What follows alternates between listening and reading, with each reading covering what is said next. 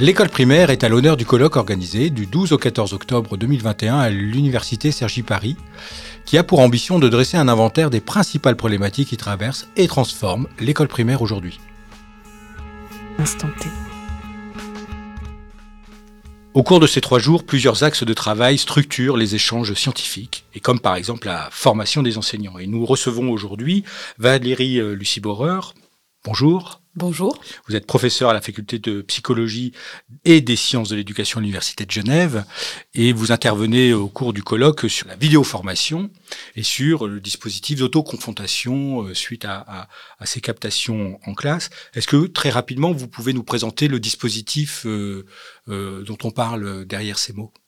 Alors, très rapidement, effectivement, c'est un dispositif qui se base avant tout sur le concept d'enquête qui vient de John Dewey, qu'on connaît beaucoup par le learning by doing, mais qui a vraiment beaucoup travaillé à la fois pour moi sur qu'est-ce qui peut initier de la formation, c'est-à-dire forcément quelque chose qui fait sens pour l'individu avant même l'arrivée de la formation. Donc ça veut dire que la formation doit s'ancrer euh, à partir de ce que les personnes euh, voient et euh, par rapport à quoi ils font sens dans leur environnement. Et puis ensuite, l'idée, c'est d'aller travailler avec eux sur euh, qu'est-ce qui est pour eux euh, quelque chose euh, qui va créer un problème de travail ou qui va créer une difficulté. Dans la logique de développement qui est proposée par Dewey, il va falloir identifier cette situation indéterminée, confuse, pour la problématiser, pour ensuite rétablir un nouvel équilibre. Et en fait, le développement va d'équilibre en équilibre. Euh, donc de déséquilibre en déséquilibre. Et de déséquilibre en déséquilibre. Donc il y a ce côté-là qui est le côté de l'enquête euh, par John Dewey. John Dewey apporte aussi des outils pour euh, travailler ensemble, donc dans un collectif. Alors sur la démocratie, il l'a fait largement, mais nous on réutilise ces outils pour travailler en collectif d'enseignants, en collectif de métiers, parce qu'on trouve que c'est une manière d'aborder des questions de métier sur lesquelles il n'y a pas une seule vérité, mais même avec plusieurs vérités, on peut s'en parler. Donc, je dirais, il y a le dispositif d'enquête qui est central, puis après, il y a le dispositif effectivement d'autoconfrontation. Mais pour moi, l'autoconfrontation est avant tout un outil qui doit ramener la vidéo formation film, mais elle ne donne à voir que les actions des gens en classe, elle ne donne pas à voir leur expérience, et donc l'autoconfrontation est l'endroit où on va aller essayer de comprendre, en plus de ce que l'enseignant a fait, ce qu'il a vécu lorsqu'il l'a fait. Quels étaient les sous-titres pour lui Voilà, parce que pour euh, John Dewey, la question de l'expérience, c'est quelque chose aussi d'assez central, et ça va de pair avec euh, l'enquête, hein, du coup, mais euh, et, du coup, dans, dans ce dispositif-là, on a une expérience qui est à la fois de chacun, et avec ses équilibres, etc. Mais, mais aussi collective, puisque on, on est embarqué, on, on, est embarqué dans un collectif où chercheurs et professionnels, enseignants, se retrouvent dans un dialogue, euh, j'allais dire continu, pour analyser euh, la situation dont on parle, qu'on n'a pas forcément vu quand on était dans le, feu de l'action, mais qui va être étudié du coup pour euh, ce qu'elle pose comme point, les dilemmes, enfin tous les, toutes les difficultés qu'on peut rencontrer dans son, dans son activité. C'est ça. Et puis, c'est vraiment l'activité quotidienne telle qu'elle se déroule dans les salles de classe. Donc, c'est pour ça qu'on a besoin des traces d'activité réelle. Et puis, pour moi, euh, la double valence individuelle-collective est très importante euh, parce qu'effectivement, il y a bien une expérience individuelle. C'est chacun avec ce qui fait sens pour nous, avec nos croyances, euh, avec nos savoirs qui construisons notre expérience. Mais en même temps, ben, le métier enseignant, c'est, comme le dit Claude, un genre professionnel. Et dans ce genre professionnel qu'il faut nourrir, là, on s'inspire beaucoup de ses travaux, c'est l'idée de dire il doit avoir un collectif. Et pourquoi le collectif? Parce que déjà, les pères euh, vont fournir un, espace d'échange beaucoup plus libre que si c'est un échange unique entre un formateur et un enseignant. Et donc, du coup, le rôle du formateur change. Il est vraiment là pour organiser cet espace d'échange. Potentiellement, certes, il va peut-être amener à voir des dimensions que les personnes ne regardent pas de prime abord, mais moi, en tant que formatrice, je vois qu'en gros, 90% des choses que je vois sur un film, euh, les enseignants qui participent à ces enquêtes le voient et en parlent. Donc, le travail du formateur est d'aller chercher ces éléments, mais elles existent déjà la plupart du temps dans l'expérience et l'expertise des professionnels. Et du coup, euh, est-ce que du coup, dans ce dialogue, on pourrait le dire aussi sous cette forme-là, peut-être, euh, est-ce qu'on évacue le prescrit? Est-ce qu'on évacue Enfin, et du coup, on est plus dans une à quel moment on, mobilise ce qui va permettre peut-être de donner une épaisseur particulière euh, à la situation dans le contexte dans lequel on se trouve très précisément et qui peut peut-être devenir euh, euh, intéressante ou utile à d'autres qui n'étaient pas dans cette situation-là? alors non, non, pour moi, le prescrit n'est pas du tout évacué. Simplement, le point de départ, c'est une situation de travail quotidienne et les questions, dilemmes, tensions qu'elle peut poser. Et le passage par la problématisation, il va venir justement interroger. Qu'est-ce que nous dit le prescrit là-dessus? Est-ce qu'on peut l'utiliser? Est-ce qu'il y a des éléments qui nous manquent? Et donc on va devoir aller chercher ailleurs. Qu'est-ce que peuvent nous apporter les savoirs de la recherche là aussi sur cette question euh, très très pratique? Qu'est-ce que le contexte dit aussi? Le ça. contexte social euh, et le contexte de l'école, hmm. de l'équipe, du quartier, etc. Et puis quelle est aussi euh, ben, l'expérience des enseignants déjà vécus dans ce type de situation, leur croyance sur ce que c'est de bien faire ou de moins bien faire? Leur analyse de ce que font les élèves dans la classe à ce moment-là, mm. comment ils se comportent, comment est-ce qu'ils réagissent, comment ils interagissent. toutes ces dimensions-là vont rentrer dans l'enquête, en fait. Et donc on retrouve la notion de configuration d'une certaine manière de, de, Elias aussi euh, qui se trouve derrière. Vous avez utilisé le mot de, formatrice, vous, vous désignant, alors qu'on pourrait, euh, vu comme je vous ai présenté, plutôt du côté de la recherche. Et du coup, comment pourquoi ces, deux aspects-là de, votre métier, dans, ces situations-là, du coup, vont parfaitement de pair C'est alors même si j'avais, j'aurais encore préféré le terme de facilitatrice. Je pense que c'est avant tout ça, encore plus que formatrice dans ce type d'espace de formation. Alors bon, moi, mon activité, je l'articule entre conception d'espaces de formation, mise en place de ces formations et réalisation de recherches sur ce qui se déroule dans ces espaces de formation. Donc c'est une activité qui circule entre ces trois pôles et effectivement aux différents moments, j'ai différentes casquettes. Et au moment où je suis conceptrice, eh bien, je tire parti de ce que la recherche précédente m'a dit de l'espace de formation, de ce qui fonctionnait, de ce qui fonctionnait moins par rapport à ce qu'on en attendait, pour reconcevoir euh, l'espace suivant au moment où je suis formatrice, je serais plutôt facilitatrice, c'est-à-dire mettre en place ce que euh, des personnes en formation d'adultes vont aussi appeler des espaces d'action encouragés. Pour moi, un espace de formation est un espace d'action encouragé, c'est-à-dire je ne peux pas forcer euh, l'apprentissage à se faire, puisque c'est bien les individus qui les font, mais je vais essayer de les susciter. Un espace d'action encouragé peut proscrire, mais il ne peut pas prescrire ce qui va s'y passer en termes de, en termes d'apprentissage. Alors, je vais poser la question comme ça, du coup, qu'est-ce que ça nécessite ou qu'est-ce que ça, qu'est-ce que ça rapporte? On, le comprend, qu'est-ce que ça coûte aussi en termes d'investissement, de disponibilité, de, de, de, de, se lancer dans ce genre de, de, dispositif de formation, du coup?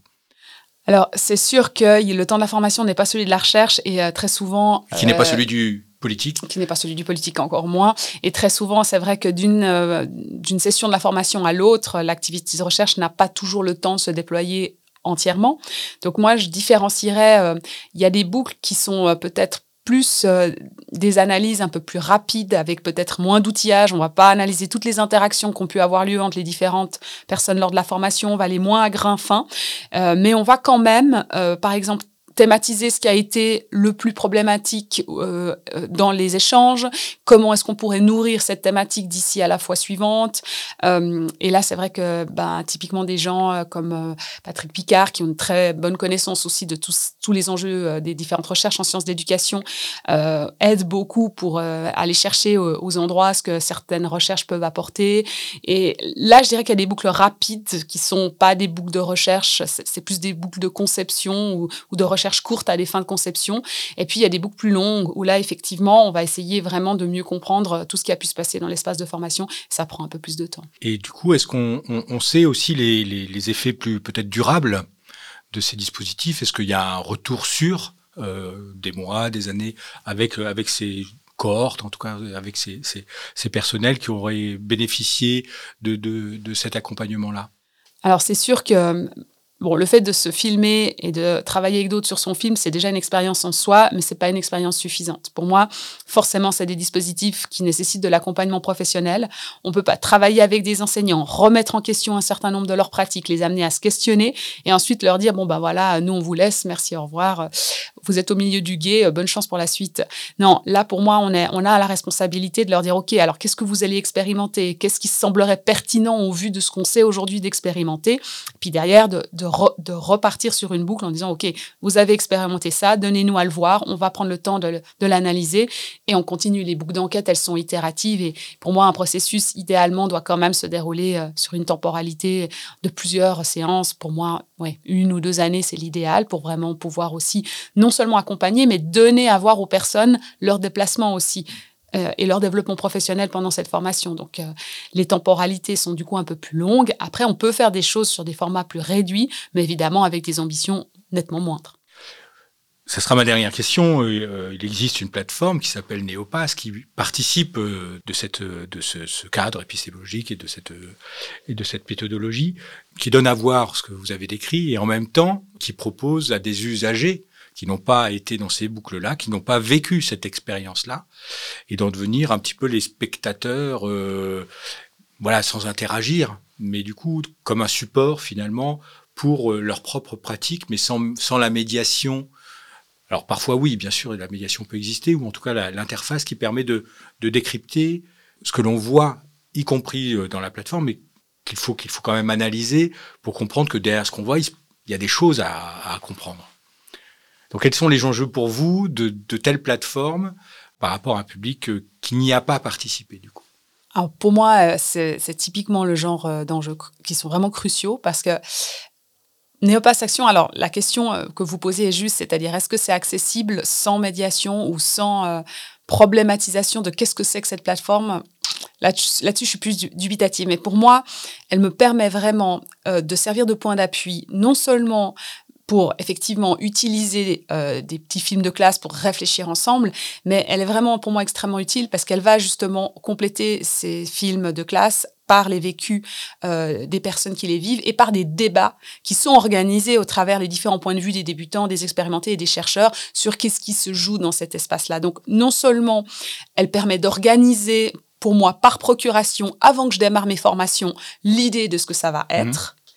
Et surtout, elle donne aussi l'idée aux enseignants sur qu'est-ce que eux derrière pourraient faire comme produit. Et moi, je pense que Néopass Action, euh, en tout cas dans, dans, ce qu'elle propose, est un superbe exemple de site qui pourrait se reconstruire dans des contextes plus locaux, avec des enjeux peut-être plus particuliers, sur des thématiques plus particulières, mais elle nous montre un modèle pour concevoir l'entier de l'action enseignante sous tous ces pans et avec tous les débats qui peuvent avoir lieu autour. Et en ce sens-là, euh, ce, voilà, cette manière de mettre en scène le métier, je la trouve extrêmement intéressante. Donc c'est une manière d'inviter les, les, formateurs, euh, peut-être des chercheurs aussi, à, à reprendre le cadre et la méthodologie pour la dupliquer ou la, reprendre? Et pendant longtemps, on s'est dit, ah là, mais il faut multiplier les thèmes, etc.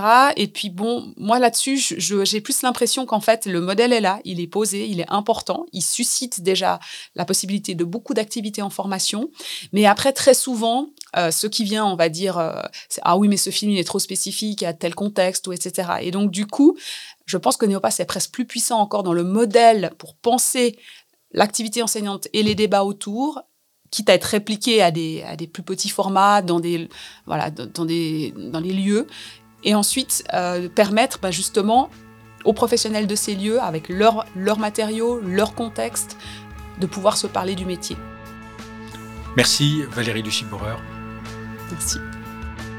Une émission produite par Cadécole, animée par Régis Guyon. Au montage et au mixage, Sébastien Boudin. Merci à SL Technologies Lyon. Retrouvez toutes les informations sur le site de Cadécole.